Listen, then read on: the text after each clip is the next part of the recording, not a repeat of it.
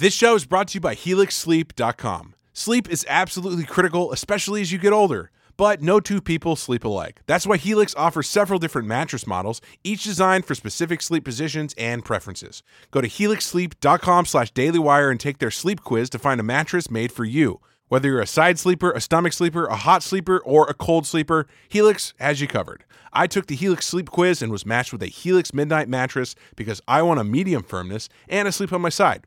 So far, my new mattress is a godsend. Don't want to take my word for it, Helix has been awarded the number one mattress picked by G Q and Wired magazine. It's even recommended by multiple leading chiropractors and doctors of sleep medicine as a go-to solution for improving your sleep. Take the quiz and order the perfect mattress right to your door, shipped for free. It's so quick and fun to unbox, you won't believe how well you sleep. All Helix mattresses come with a one hundred night trial and a ten or fifteen year warranty. Helix even offers financing options and flexible payment plans. A great night's sleep is just a few clicks away. Helix is offering twenty percent off all mattress orders and two free pillows for our listeners. Go to helix sleep dot com slash daily wire and use code helix partner twenty. That's helix sleep dot com slash daily wire, code helix partner twenty. During this historic impeachment trial, it's important not to just pretend you're paying attention. You've got to pretend you're paying attention and really sound like you know what you're talking about. Because if you just pretend to pay attention and sound stupid, people will think you work for C N N. God knows you don't want that.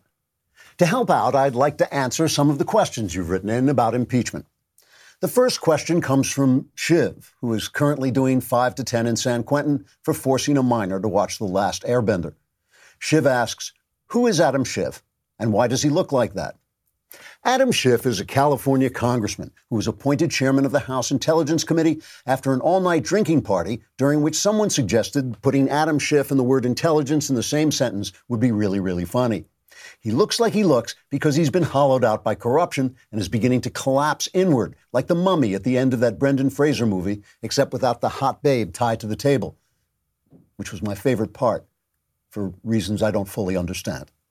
Another question comes from Candy, who can usually be found hanging out at Cheetah's Lounge on Hollywood Boulevard.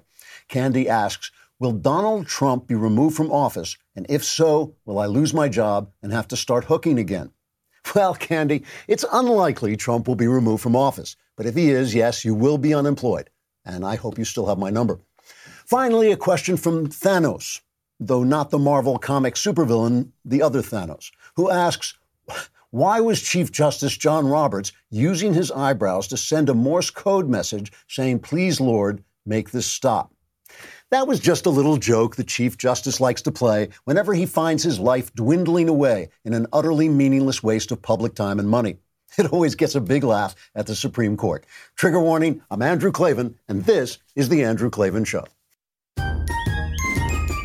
I feel hunky-dunky, life is tickety-boo. Birds are winging, also singing, hunky-dunky-doo. Ship-shaped, ipsy-topsy, the world is zippity-zing. It's a wonderful day, hurrah, hooray! It makes me want to sing.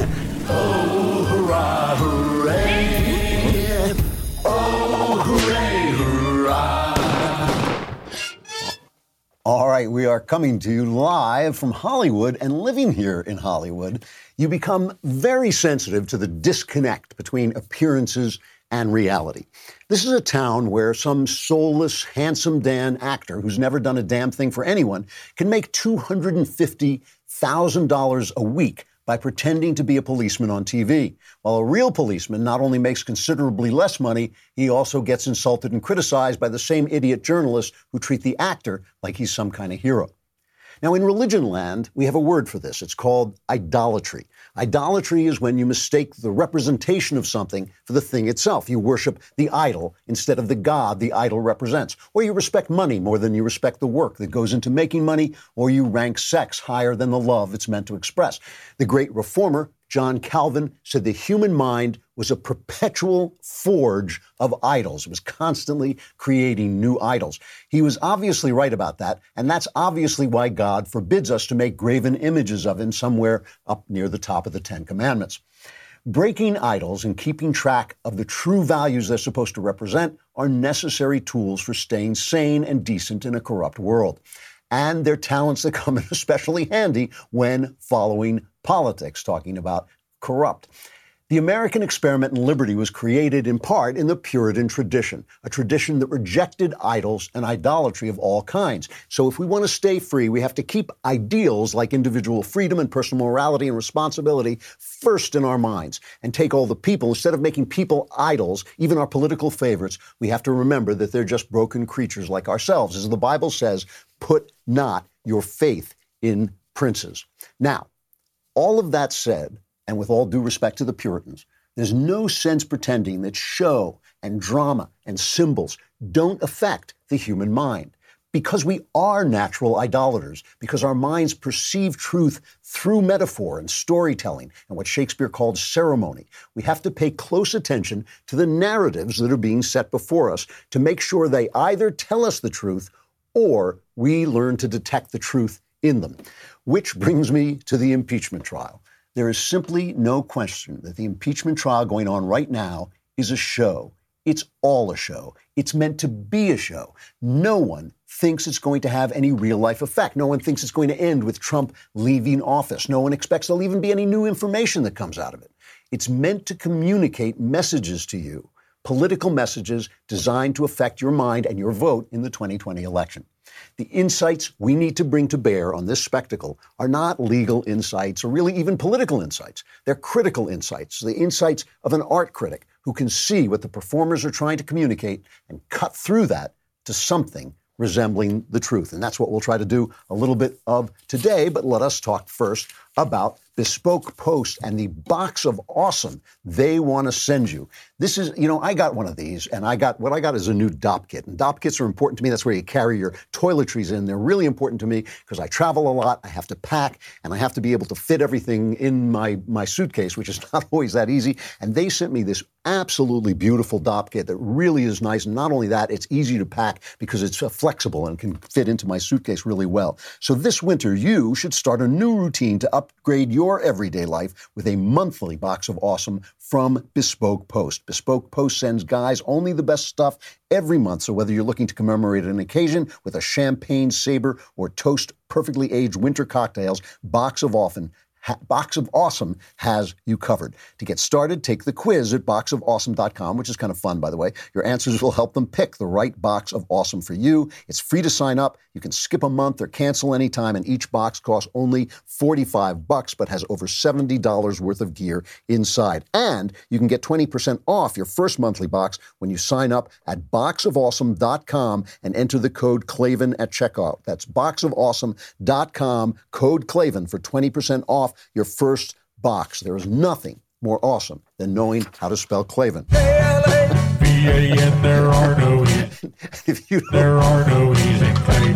If at this point, listening to the show, you don't know how to spell CLAVEN, there's something deeply, deeply wrong with you. The mailbag is coming up later on. All your that's right. You will. Yeah. Sa- that's what you'll be saying, because all your problems will be solved. If you don't think this impeachment trial is a show, like a movie, take a look at M S N B C's trailer for their coverage. Donald Trump on trial. For only the third time in history, an American president impeached, charged with abuse of power and obstruction of Congress. This thing is a big hoax. It's a big hoax. He will remain a threat to national security and the Constitution if allowed to remain in office. Today, the impeachment trial of Donald Trump. M S N B C. Sucks.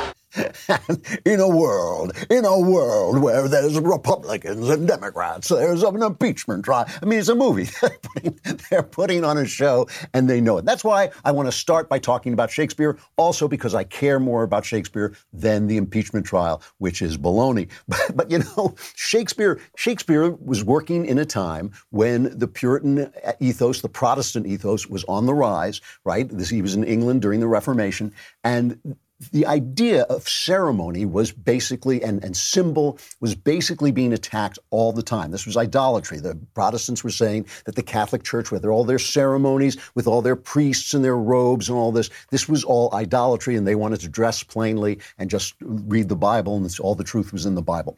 Shakespeare as a playwright, as a guy who put on shows, understood that non-reality and ceremony and show had an effect on the human mind. Henry the Fifth, if you've ever seen the play or watched the wonderful Kenneth Branagh movie, he goes out before the heroic Battle of Agincourt with the weight of the world on his shoulders, and he says, what have kings got that private people don't have except for ceremony? And he says, and what is ceremony? He says, what are thou? Idle ceremony. Art, art thou anything else but place, degree, and form, creating awe and fear in other men? In other words, he was saying the entire idea of royalty was based on ceremony. Hamlet, when you get a chance, uh, Knowles, Michael Knowles has a new show out from PragerU about books. It's called The Great Book Show or something like that. I'm on it uh, somewhere along the line. I'll be on it talking about Hamlet. And one of the things Hamlet is about is about reality and show. Hamlet starts out by saying, I don't just pretend to be grieving by wearing black clothes. I have that within me. The grief within me is real.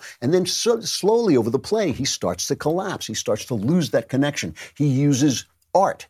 He says the play's the thing. He uses art to bring out conscience. He understands that art, show, touches the inner man. By the end of the uh, play, he himself is brought up, his body is brought up on stage, and they say, tell his story as if it were a play, and he becomes the play that he's in.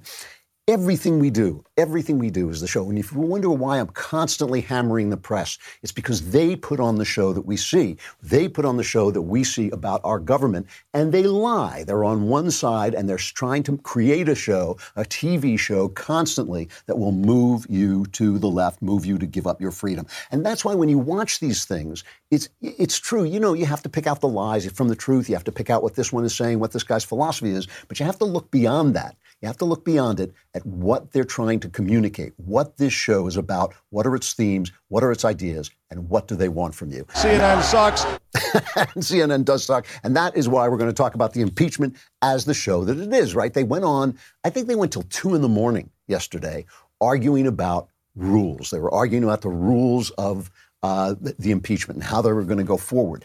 And is that what they were arguing about? Well, of course not. Of course not. They're arguing about who's going to have the high ground, of course. They want to know which one way it's going to go. But they're trying to create an impression every single minute. You know, one of the things we talked about yesterday was we talked about McConnell came out and he kind of based the rules on the Clinton rules because that's a good look for him, right? He that way he can say, you can't attack me. These were the rules during the Clinton trial. They should be the rules now. The Democrats tried to say, well, it's not the same thing, but we all know it's the same thing. So he said you get uh, twenty-four hours to make your case, but instead of giving the three days that they had during the, the Clinton trial, they gave two days. So you had to have two twelve-hour days to make your case. Each side had that to make their case. Then the moderate Republicans we hear, like Susan Collins, said, no, it's not fair. And Mitch caved, according to like the New York Times and the left-wing press. He caved into the moderates.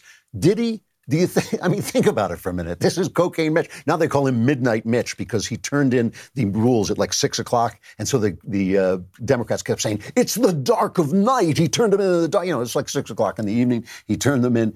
Did he cave or did he want to show you that he is going to be moderate? I think it's the latter. I think he was putting on a show. I think, look, it's not one side or the other. They're all doing it. Meanwhile, the Democrats are doing this whole thing. We have to have uh, we have to have witnesses. You've got to have witnesses or else it's a cover up. That's their sale. It's a cover up, right? Now, do they want witnesses? Do they want to hear Hunter Biden and Joe Biden come to this impeachment uh, trial? I don't think so. I very, very much doubt that they want to do that. What they want is they want the Republicans who want to end this thing before the State of the Union address February fourth. They want them to deny them witnesses so they can use the cover-up thing. It's all about it's all about the impression they're trying to create. Do you walk away from this feeling the Republicans have been fair and the Democrats have been fair, or do you walk away from it feeling the Democrats have been honest and the Republicans are trying to cover up? Or do you walk away from it feeling the Republicans are defending the country and the Democrats are just uh, playing around? Here is Jay Sekulow on the uh, on the president's team making the case that this is all nonsense, that when they say Trump was trying to obstruct just obstruct Congress by calling for executive privilege, they're not remembering the history of Eric uh, Holder's, uh, Obama's attorney general, and how he used executive privilege too. On June twenty-eighth, twenty twelve, Attorney General Eric Holder became the first United States Attorney General to be held in both civil and criminal contempt. Why? because President Obama asserted executive privilege. With respect to the Holder contempt proceedings, Mister Manager Schiff wrote, "The White House assertion of privilege is backed by decades of precedent that has recognized the need for the President and his senior advisors to receive candid advice and information from their top aides." Indeed, that's correct. Not because Manager Schiff said it, but because the Constitution requires it. Mister Manager Nadler said that the effort to hold Eric Holder, Attorney General Holder, in contempt for refusing to comply with various subpoenas was, quote, politically motivated, and Speaker Pelosi called the Holder matter, and I quote, more than a little more than a witch hunt. What are we dealing with here? Why are we here? Classic Republican argument, you did it first, which is almost always true. The Democrats are always the ones who push the envelope on uh, abusing constitutional powers. They're the ones who say, you know, we're going to appoint judges with a simple majority, not with two-thirds. This classic Republican thing is this is hypocrisy. And, and they have a good case because they have all this video from the Clinton era, from the Clinton impeachment, with everybody, with, you know, guys like Jerry Nadler saying this is a witch hunt and all, saying all the things that Trump is saying now. Here is Adam Schiff answering this, and I'll, I'll comment on this in a second. This is cut eleven. Mister Sekulow asks, why are we here? Why are we here? Well, I'll tell you why we're here. Because the president used the power of his office to coerce an ally at war with an adversary, at war with Russia, used the power of his office to withhold hundreds of millions of dollars of military aid that you appropriated and we appropriated to defend an ally and defend ourselves, because it's our national security as well. And why? To fight corruption? That's nonsense, and you know it. Shifty Schiff. Is that guy the worst? You know, a lot of people on Twitter, a lot of uh, right-wingers on Twitter were saying how what an idiot he looked like. He looked like he's terrible and all this stuff. I disagree. You're not going to like hearing this, but Schiff is good at this. He knows exactly what he's doing. He knows he's putting on a show. He's not, you know, he, does he lie? He lies constantly. He said, we have proof that Russia, uh, coll- that Trump colluded with Russia and all this. He said that I didn't meet with the whistleblower. He had all these, uh, the Carter Page FISA warrants process was perfect. Uh, Schiff lies constantly. He even lied. Uh, Politico says he misrepresented the evidence, uh, saying that uh, this guy, Lav Parnas, who uh, was working with Giuliani, uh, was try- to, trying to arrange a meeting with President Zelensky, because he had a note from him saying, I'm trying to arrange a meeting with Z. But apparently the Z was the guy, Shloshevsky, who's the founder of Burisma, for which Biden's son had this sinecure making fifty grand uh, a month. However, His, he makes an argument here that is so clever that I have to say I admired him in this dark way, because he is a liar, because he can be called out as a liar. He says it's not fair to call out people uh, for, for being for who they are. Uh, this is cut number ten. When you hear them attack the House managers, what you're really hearing is, we don't want to talk about the president's guilt. We don't want to talk about the McConnell resolution and how patently unfair it is. We don't want to talk about how, how to pardon the expression, ass backwards it is to have a trial and then ask for witnesses. And so we'll attack the House managers, because maybe we can distract you for a moment from what's before you. Maybe if we attack the House managers, you'll be thinking about them instead of thinking about the guilt of the president. So you'll hear more of that. And every time you do, every time you hear them attacking the House managers, I want you to ask yourselves, away from what issue are they trying to distract me? What was the issue that came up just before this? What are they trying to deflect my attention from? Why don't they have a better argument to make on the merits? You have got to give the devil his due. I mean, this is a guy who has done nothing but attack Donald Trump personally, and now he's teaching you not to pay attention to personal attacks, just pay attention to the evidence, of which, by the way, there's not very much. Let's talk about LifeLock for a minute. This is, I have just put this on my computer, and I'm really happy I got this thing. People's identity can be stolen, and the thing about this is they can do it really easily, and you think it won't happen to you, and maybe it won't, but if it does, it is a mess. They can drain your bank account. They can make your life a living hell. And what LifeLock does, it alerts you to potential threats to your identity. They see more than you can see by just monitoring your own credit. They can see your info on the dark web. They've already alerted me to stuff about me on the dark web. And if you have a problem, LifeLock's U S-based restoration specialists know the steps to take to help resolve your case. Only one in five identity theft victims who had accounts opened in their name discovered their theft through a bank or credit card company. No one can prevent all identity theft or monitor all transactions at all businesses, but LifeLock is the New Year's resolution that's not only easy to keep, it'll help you protect what you've worked so hard for. So get LifeLock for up to twenty-five percent off your for your first year. Go to LifeLock.com slash Klavan. That's LifeLock.com slash Klavan for up to twenty-five percent off. And then you can go on the dark web and say, how do you spell Klavan? K L A V A N, there are no easy things. So anyway, as we go forward, just remember, this thing is, in fact, a performance. This is a show, and this thing they're trying to tell you is, is they're trying to show who is the honest one and who is doing playing fair and who is playing the game the way it should be played. Now, you and I know the Republicans are closer to the truth than the Democrats, but that's what you got to see. That's those are the things they're trying to change independent minds. All right, let us talk about, I want to talk about something else because there was a dust-up that was just hilarious uh, yesterday between uh, Hillary Clinton and our old friend Bernie Sanders. And it, it was great, but it also points out something that part of this election, this twenty twenty election, is also a show. You know, uh, I think it was The Spectator magazine. Well, let's talk about Hillary Clinton first, because that's the funny part. She has a, a series coming out called Hillary, right? It's going to be at, on Hulu, and it's set to premiere at Sundance. And I know, I know that you are right this minute subscribing to Hulu, or even buying your tickets to Sundance uh, to see this, because there's one thing you want. It's more Hillary Clinton. Come on. Come not, on, man. We have not had enough Hillary Clinton. We want to hear, I mean, this is going to be four parts. We want to hear every excuse for why she lost. There may be some excuses we haven't heard yet. You know, maybe a dog ate her campaign speech. We didn't hear that one yet. Maybe, you know, it snowed and she couldn't get to the voting booth, so she lost by just that one vote that she would have had if she didn't have to walk in the snow and her car broke down and uh, her, her mom didn't come to pick her up. You know, there may be some excuses for her loss that we haven't heard yet. However, she does go off on Bernie Sanders. And you remember she was accused, rightly, of, uh, she was accused of that basically the D N C set Sanders up and did everything they could to make sure Hillary Clinton would win. And she says in this uh, video, she apparently says he was in Congress for years.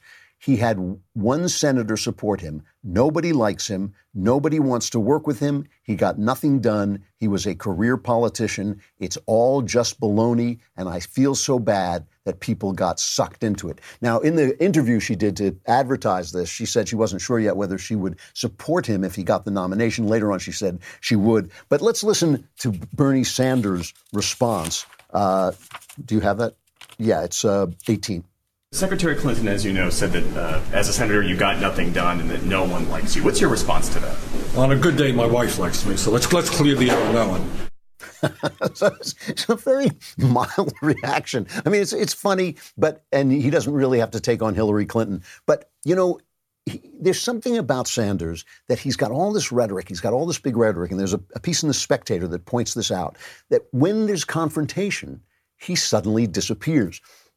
And it really is interesting between him and his supporters. For instance, uh, Sanders surrogates, and this is from the Spectator piece, Sanders surrogates released a campaign vit- memo accusing Joe Biden of a big corruption problem. The memo, published by Zephyr Teachout in The Guardian, flamed Biden for perfecting, quote, the art of taking big contributions, then representing his corporate donors at the cost of middle and working class Americans. Now, corruption and Biden are the issue right now. These, this is the issue. A lot of Biden's family have made a lot of money, and some of it's suspicious. I mean, what Hunter Biden did for Burisma in Ukraine was suspicious. He had no expertise. He was pulling down fifty grand a month for this energy company when he knew nothing about it. Why? I mean, if that didn't have something to do with the fact that his father was vice president, I don't know what did. So they put out this essay basically accusing him, uh, him of corruption, which is the big attack on him, the thing that he is going to be hurt by most if they actually do bring witnesses in this impeachment trial. Sanders then apologized. Listen. Joe and I have strong disagreements on a number of issues, and we'll argue those disagreements out. Uh, but it is absolutely not my view that Joe is, is corrupt in any way. Uh, and I'm sorry that that uh, op-ed appeared to me. I appeal to my supporters, please. Engaged in civil discourse. And by the way, we're not the only campaign that does it. Other people do, you know, act that way as well. But I would appeal to everybody. Have a debate on the issues. We can disagree with each other without being disagreeable. without being hateful. Doesn't appear that I'm going to be the, the nominee. So he's saying we can disagree without being disagreeable. This is a guy who's been calling for a, a revolution. He's been calling for a revolution. And let, let's take a look at his supporters, because Project Veritas, I, sh- I showed you this last week, I guess it was, they got one of his field organizers talking about how the gulags weren't that bad. Okay, this is James O'Keefe's great organization, Project Veritas, which really gets some terrific video. Now they've got a new one, a new one of their field uh, organizers. This is Martin Weisberger uh, talking about how vi- violent he's ready to get. This is cut number five. Guillotine the rich. I always said, you know, I'm a communist. I'm ready to start tearing bricks up and start fighting. I'm not. I'm no no cop, bro. I'm, I'm, I'll straight up. I'll straight up get arms. I want to learn how to shoot and go train. I'm ready for the revolution, bro. All right. I'm telling you. Guillotine the rich. So, do we just seize? Do we just dissolve the, the Senate, House of Representatives, the judicial branch, and have somebody like Bernie Sanders and a cabinet of people make all the decisions for the climate? I mean, I'm serious. Yeah. What, what will help is when we send all the Republicans to the re-education. Can you imagine Mitch McConnell? Oh, God, he wouldn't survive a day. Lindsey Graham. I realize they're founded as re-education. Right. So he's talking about, by the way, if you weren't watching, when he says Lindsey Graham, he makes a limp wrist gesture su- uh, suggesting, A, that Graham is gay, and B, that a gay guy is not going to do well in these gulags that he's proposing. Just compare that for a minute to, to Sanders himself, who's saying we can disagree uh, without being disagreeable. Now think for a minute, just think for a second. If this guy were a Trump supporter talking about white supremacy, if this guy were a Trump organizer going out there and getting, and they got him on a hidden camera saying, no, wait, I just can't wait till we get rid of all those black and brown people. Would they not? Would they, the press not? I don't even have to ask the question. Would the press not go nuts, basically tagging Trump for this guy? And people would be, you know, all my liberal friends would be calling me up and saying, what about this guy? None of my liberal friends are calling me up and saying, ah, maybe I won't vote for Bernie because of this guy. But think of the disparity between this, the Sanders who's out there talking about revolution and the Sanders who every time he's confronted uh, basically backs down. I have to I have to wonder, I, I wonder if The Spectator is right about this, because there is a scenario, a very obvious scenario, in which Joe Biden wins this thing walking away. He has yet to fall beneath number one. Every now and again, somebody will rise up and, you know, the way they do during these primaries when people are testing out different ideas during a poll, somebody will move up, Elizabeth Warren will move up, and then she drops down. But Joe Biden has just remained steady. Everybody thought he was going to, his best day was going to be his first day, but it's not true. I mean, maybe his best day was as good as, his first day was as good as the rest of his days, but he hasn't dropped down. He has the support of black people, which is so important in the Democrat Party. Uh, Henry Olsen, there have been a lot of polls saying black people are going to defect to Trump. Henry Olsen, a great poll watcher, says it's not true that the Democrats are still going to have the black vote. And so if that's true, Biden is the guy they love because he was an ally with Obama. You know, I'm not sure that Bernie thinks he has any chance of this or cares if he has any chance. He's one hundred ten years old. He's just had a heart attack. He doesn't want to be president of the United States. He just wants to make noise. And maybe, maybe by putting on a show, again, by putting on the drama of the left, move the party to the left where he wants it to be. I want to play one more cut, the other cut from Project Veritas of this guy, Martin Weisgerber, a Sanders field organizer, talking about how he learned about the gulags, which is really wonderful. The gulags became a lot more political as they went on. It was a tool. It's like a boogeyman. You know what? We have more people in prison in this country right now than Russia did at the height of the gulag. We do. It's a, that's a That's a fact. Essentially, I only learned this in college when I started studying the Soviet Union. The Soviet Union was not horrible. No, it wasn't. I mean, for women's rights, the Soviet Union is, I think, the most progressive place to date in the world. They leave it to the Soviets to make the most badass, most effective gun in the world. Okay, I can't speak that. Engineering, great. The destruction, the destroyer of imperialism and colonization. I mean, everywhere. That's why I want to get it tattooed on me. You are so dumb. You are really dumb. For real. It's, it's amazing stupidity. I just have to add this one thing, that he learned this in college, the idea that women had more rights in the Soviet Union, which the New York Times has been selling as well. Absolute nonsense. If if one of your rights is having your husband carted off and shot and then getting a bill for the bullet, which is what Stalin used to do, and he used to shoot the women too. I mean, they were tortured and raped in their uh, in those in the uh, cells. It's it's an amazing idea that women were just doing absolutely great in the Soviet Union. Uh, it's an amazing idea that the A K forty-seven is the greatest gun in the world. It's a piece of garbage. It's something that you use if you're a native fighting an empire, so it's worth something, I guess. But it's just amazing to me, the falsehood that has elevated Bernie Sanders to the place that he's in, and the idea that maybe he himself is a falsehood, that maybe the excitement that he's generated is all a show just meant to get his message out there and move the party to the left in a race he doesn't want to win. That would make perfect sense to me. The Soviet Union has always been a fake, and so is Sanders. Let us talk about abortion. I know it is a serious topic, but we have to pause for just a minute to talk about it, because since the passing of Roe v. Wade, over sixty million preborn children have been killed in the womb. sixty million children who never had a chance to give the world their love, and countless young women who have been harmed physically and emotionally. I would say the entire culture has been harmed emotionally by basically teaching itself to discount these lives. When Ben Shapiro streamed his podcast live from the March for Life in D C last year, our advertisers were targeted by left-wing media watchdogs, and several of them pulled their ads from our programs. This wasn't the first time, and it won't be the last time, that we were attacked in an attempt to censor us and shut us down. So we are not the only targets either. Live Action is one of the biggest voices in the pro-life movement, and they continue to do some of the most important work in the space, from raising awareness and education on the abortion issue to undercover videos that expose Planned Parenthood and other clinics for their horrific human rights abuses. They've been banned from advertising on Twitter. This is amazing to me. They've banned Live Action from advertising on Twitter uh, because of their calls to defund Planned Parenthood. They've been banned from Pinterest uh, for, quote, spreading medical misinformation, which is garbage. They've also seen their advertising efforts and their online distribution restricted depending on the platform.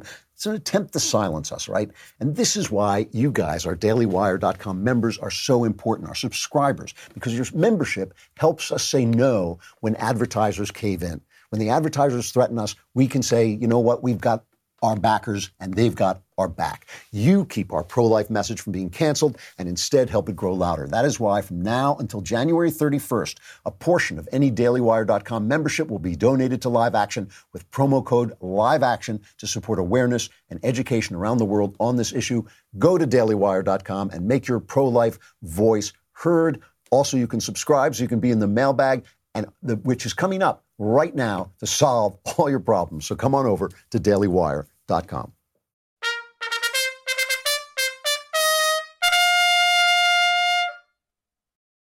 Mailbag. Where's my scream when I need it? Where is my scream on the mailbag? It is Wednesday, my dudes. that's that's nothing. I want my. There it is. There's my scream. You guys scream all through my show, and you can't give me my mailbag scream. All right, from Mister Q. Uh, Hi, Andrew. I would appreciate your help. My twenty-three-year-old daughter is a serious Christian who's been dating her boyfriend since they were sixteen.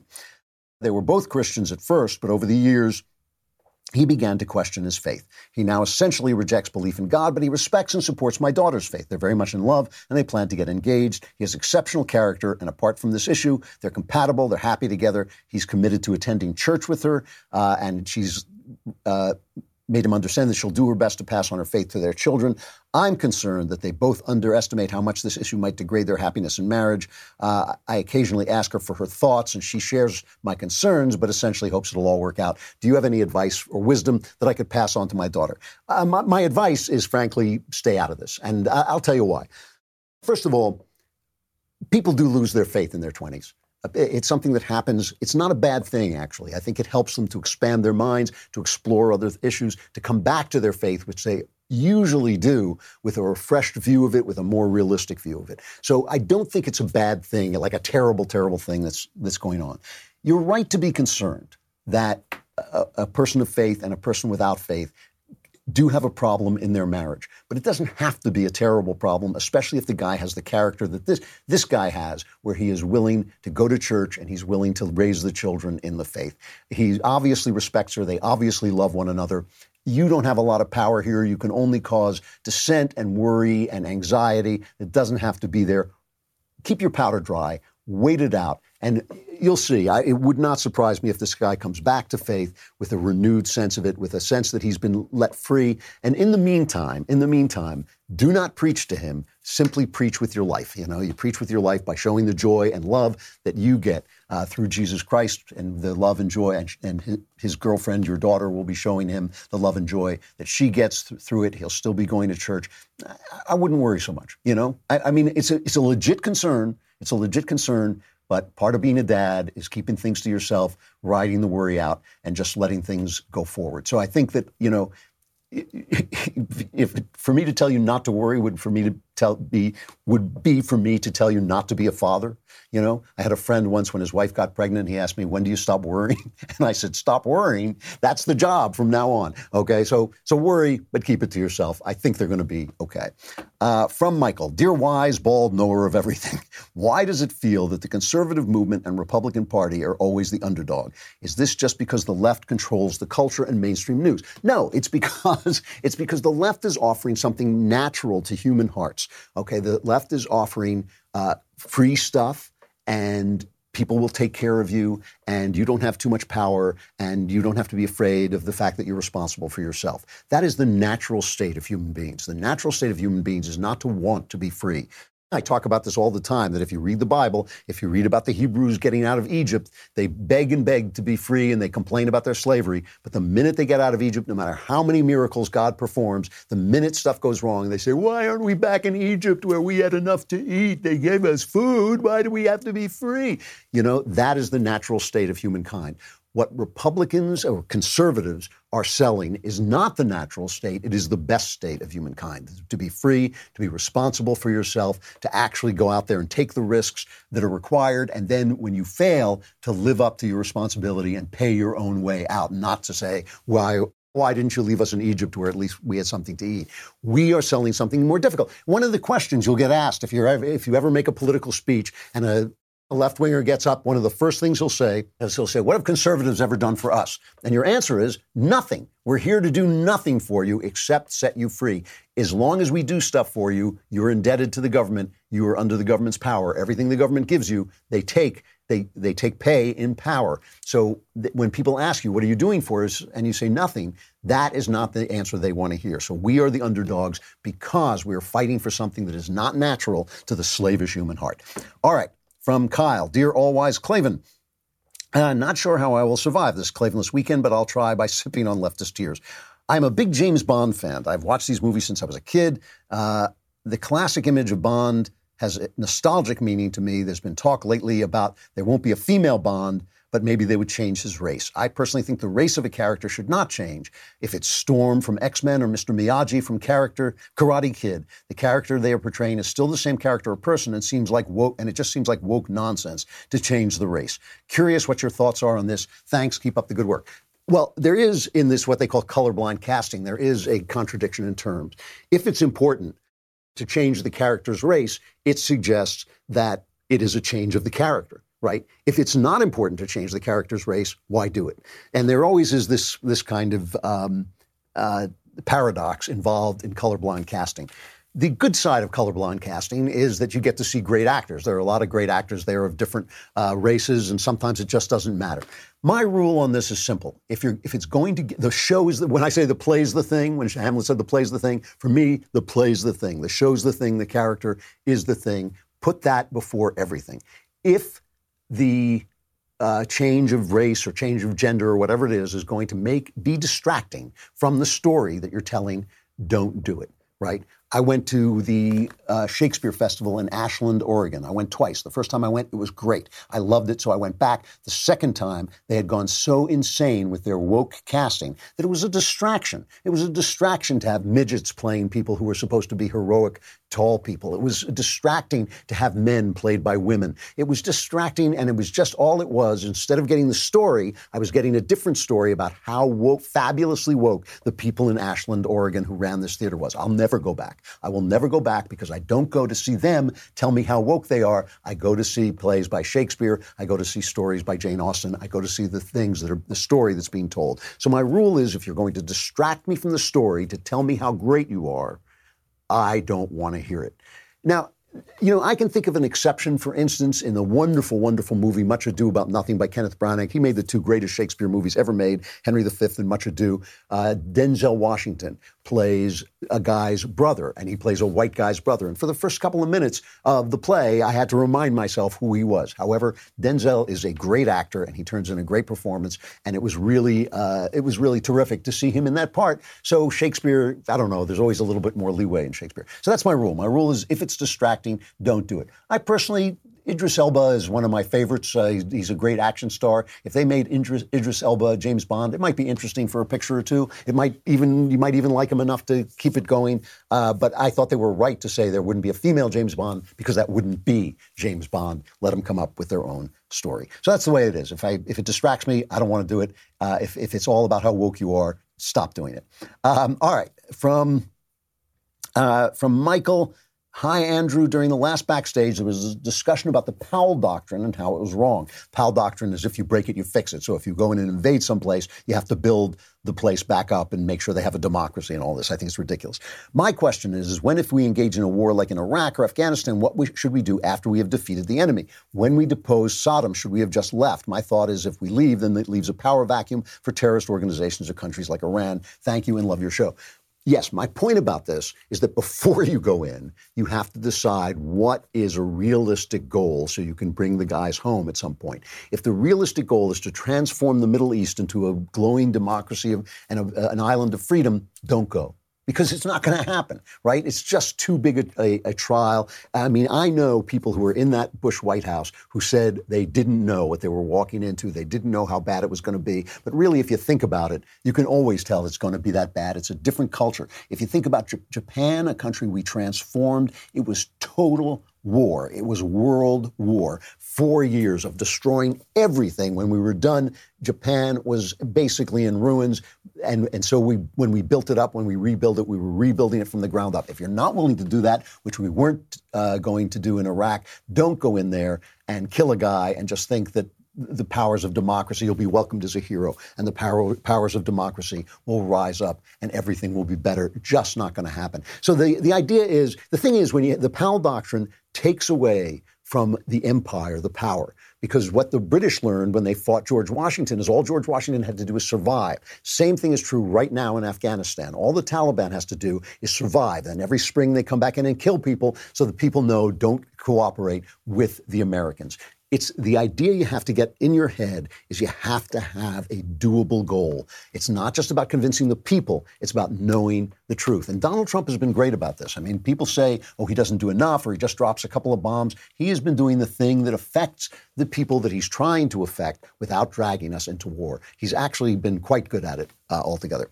All right. Another question uh, from Andrew. Hello, master writer of fiction, yet sayer of truth. My name is Andrew, and my question is about writing. Uh, I live in L A. I've written a comedy pilot. I'm stuck in a cycle of finishing it and loving it, then rereading it after a week and thinking it's utter crap. So naturally, I rewrite it and love it and reread it and think it's utter crap. I've already had other writers read it and give notes. At what point do you just hand it to your literary agent or manager? And also, how often does a script get produced when at first read it merely is funny and has potential? Well, here's the thing. You know, there comes a point in every process when the process is over. And the way you know that is when you're not making it better, you're just making it different. And I think that that's, obviously, there's some degree that that just has to go by feel. You can, if you give something to your agent or manager and says it, and he says it's funny and has potential, yes, you can move up to the next level. But if somebody doesn't pay for something, they're not going, if a buyer doesn't pay you, he's not going to really develop it. So you want to get money for something from buyers. If they just say, yeah, keep developing it and come back to me, you shouldn't, usually nine times out of ten, you should not get into that cycle with people who should be paying you money. Money is the way you know that they're invested in it. Your agent or your manager should be able to help you develop it. At some point, you got to let it go, pal, because it's just not, it's just going to be uh, as good as it is, and the process is over, and you just have to recognize that. Um, From Jacob, greetings, Andrew. I'd like to hear your take on who was the greatest Democratic president in history, or who was the least bad, should you draw a blank, on the greatest Republican president in history. Your show is a genius blend of insight and satire. Keep up the sublime work. Um, well, Republican, I think it's Lincoln. I mean, I know he's the first, but I think he's he, he is a truly, truly great president. I know some conservatives have problems with him, but I think the fact is that the country had to be reinvented. Uh, after the Civil War, it had to be reinvented whether there was a Civil War or not. Uh, and I think that uh, he did a great job of that. He was incredibly courageous during the war in the way he fought the war. And he was uh, great in, in reconstituting what it meant for America to be America. He was, he was, there just hasn't been anybody like him. Obviously, Reagan, also a great Republican president. I think Trump uh, is, is threatening to be a great president. Democrats, Truman, maybe. Stood up to the unions, dropped the bomb on Japan, uh, you know, had some really good um, good civil rights guy. Uh, I, you know, I, like Roosevelt has has a has a um, skin in the game because he did fight the war well, and he did organize that we got into the war, which had to be fought. But he really made the Depression last so much longer than it had to, just like Obama did uh, when he took office. I know everybody uh, ad. adores him, but he expanded government. He dissed the Constitution. He dissed the Supreme Court and uh, made the Depression go on forever. So I would say Truman was a better president. Uh, he's the one who comes to mind. Maybe I'm missing something. Uh, you can write in and let me know. I got to stop there. I hope I solved enough of your problems for you to get to next week, but you got to subscribe to be in the mailbag. So do it now. I will see you again tomorrow. I'm Andrew Klavan. This is The Andrew Klavan Show.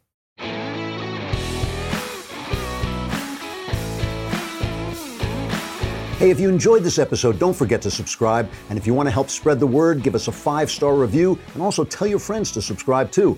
We're available on Apple Podcasts, on Spotify, wherever you listen to podcasts. Also, be sure to check out the other Daily Wire podcasts, including The Ben Shapiro Show, The Matt Walsh Show, and The Michael Knoll Show. Thanks for listening. The Andrew Klavan Show is produced by Robert Sterling and directed by Mike Joyner. Executive producer, Jeremy Boring. Senior producer, Jonathan Hay. Technical producer, Austin Stevens. And our supervising producer is Mathis Glover. Assistant director, Pavel Wydowski. Edited by Adam Sayevitz. Audio mixed by Robin Fenderson. Hair and makeup is by Jesua Alvera. Animations are by Cynthia Angulo. Production assistants, McKenna Waters and Ryan Love. The Andrew Klavan Show is a Daily Wire production. Copyright Daily Wire twenty twenty. If you prefer facts over feelings, aren't offended by the brutal truth, and you can still laugh at the insanity filling our national news cycle, well, tune in to The Ben Shapiro Show. We'll get a whole lot of that and much more. See you there. Gear up for the great outdoors with Forlo, the brand that's revolutionizing outdoor apparel. Forlo's non-compromise, one hundred percent American-made outdoor apparel protects your body from the elements so that your mind stays focused on the hunt, on the water, or on the trail. Your adventure starts with a solid foundation, which is why Forlo's base layer is designed to provide the comfort and insulation you need to keep going when the temperatures drop. Their uniquely breathable down layer ensures that you stay warm without overheating. And since proper protection goes beyond insulation, the final layer, a waterproof shield, completes the system. From U P F sunblocking material that shields you from harmful rays to polygene technology that masks your scent, Forlo's innovative designs and cutting-edge material ensures that you can focus on the adventure, not the elements. Their commitment to innovation and American craftsmanship will carry you beyond the known and into the unknown, where the journey truly begins. Get the most out of your time in the outdoors and go to forlo dot com and use code DailyWire for twenty percent off your purchase. That's forlo dot com, code DailyWire.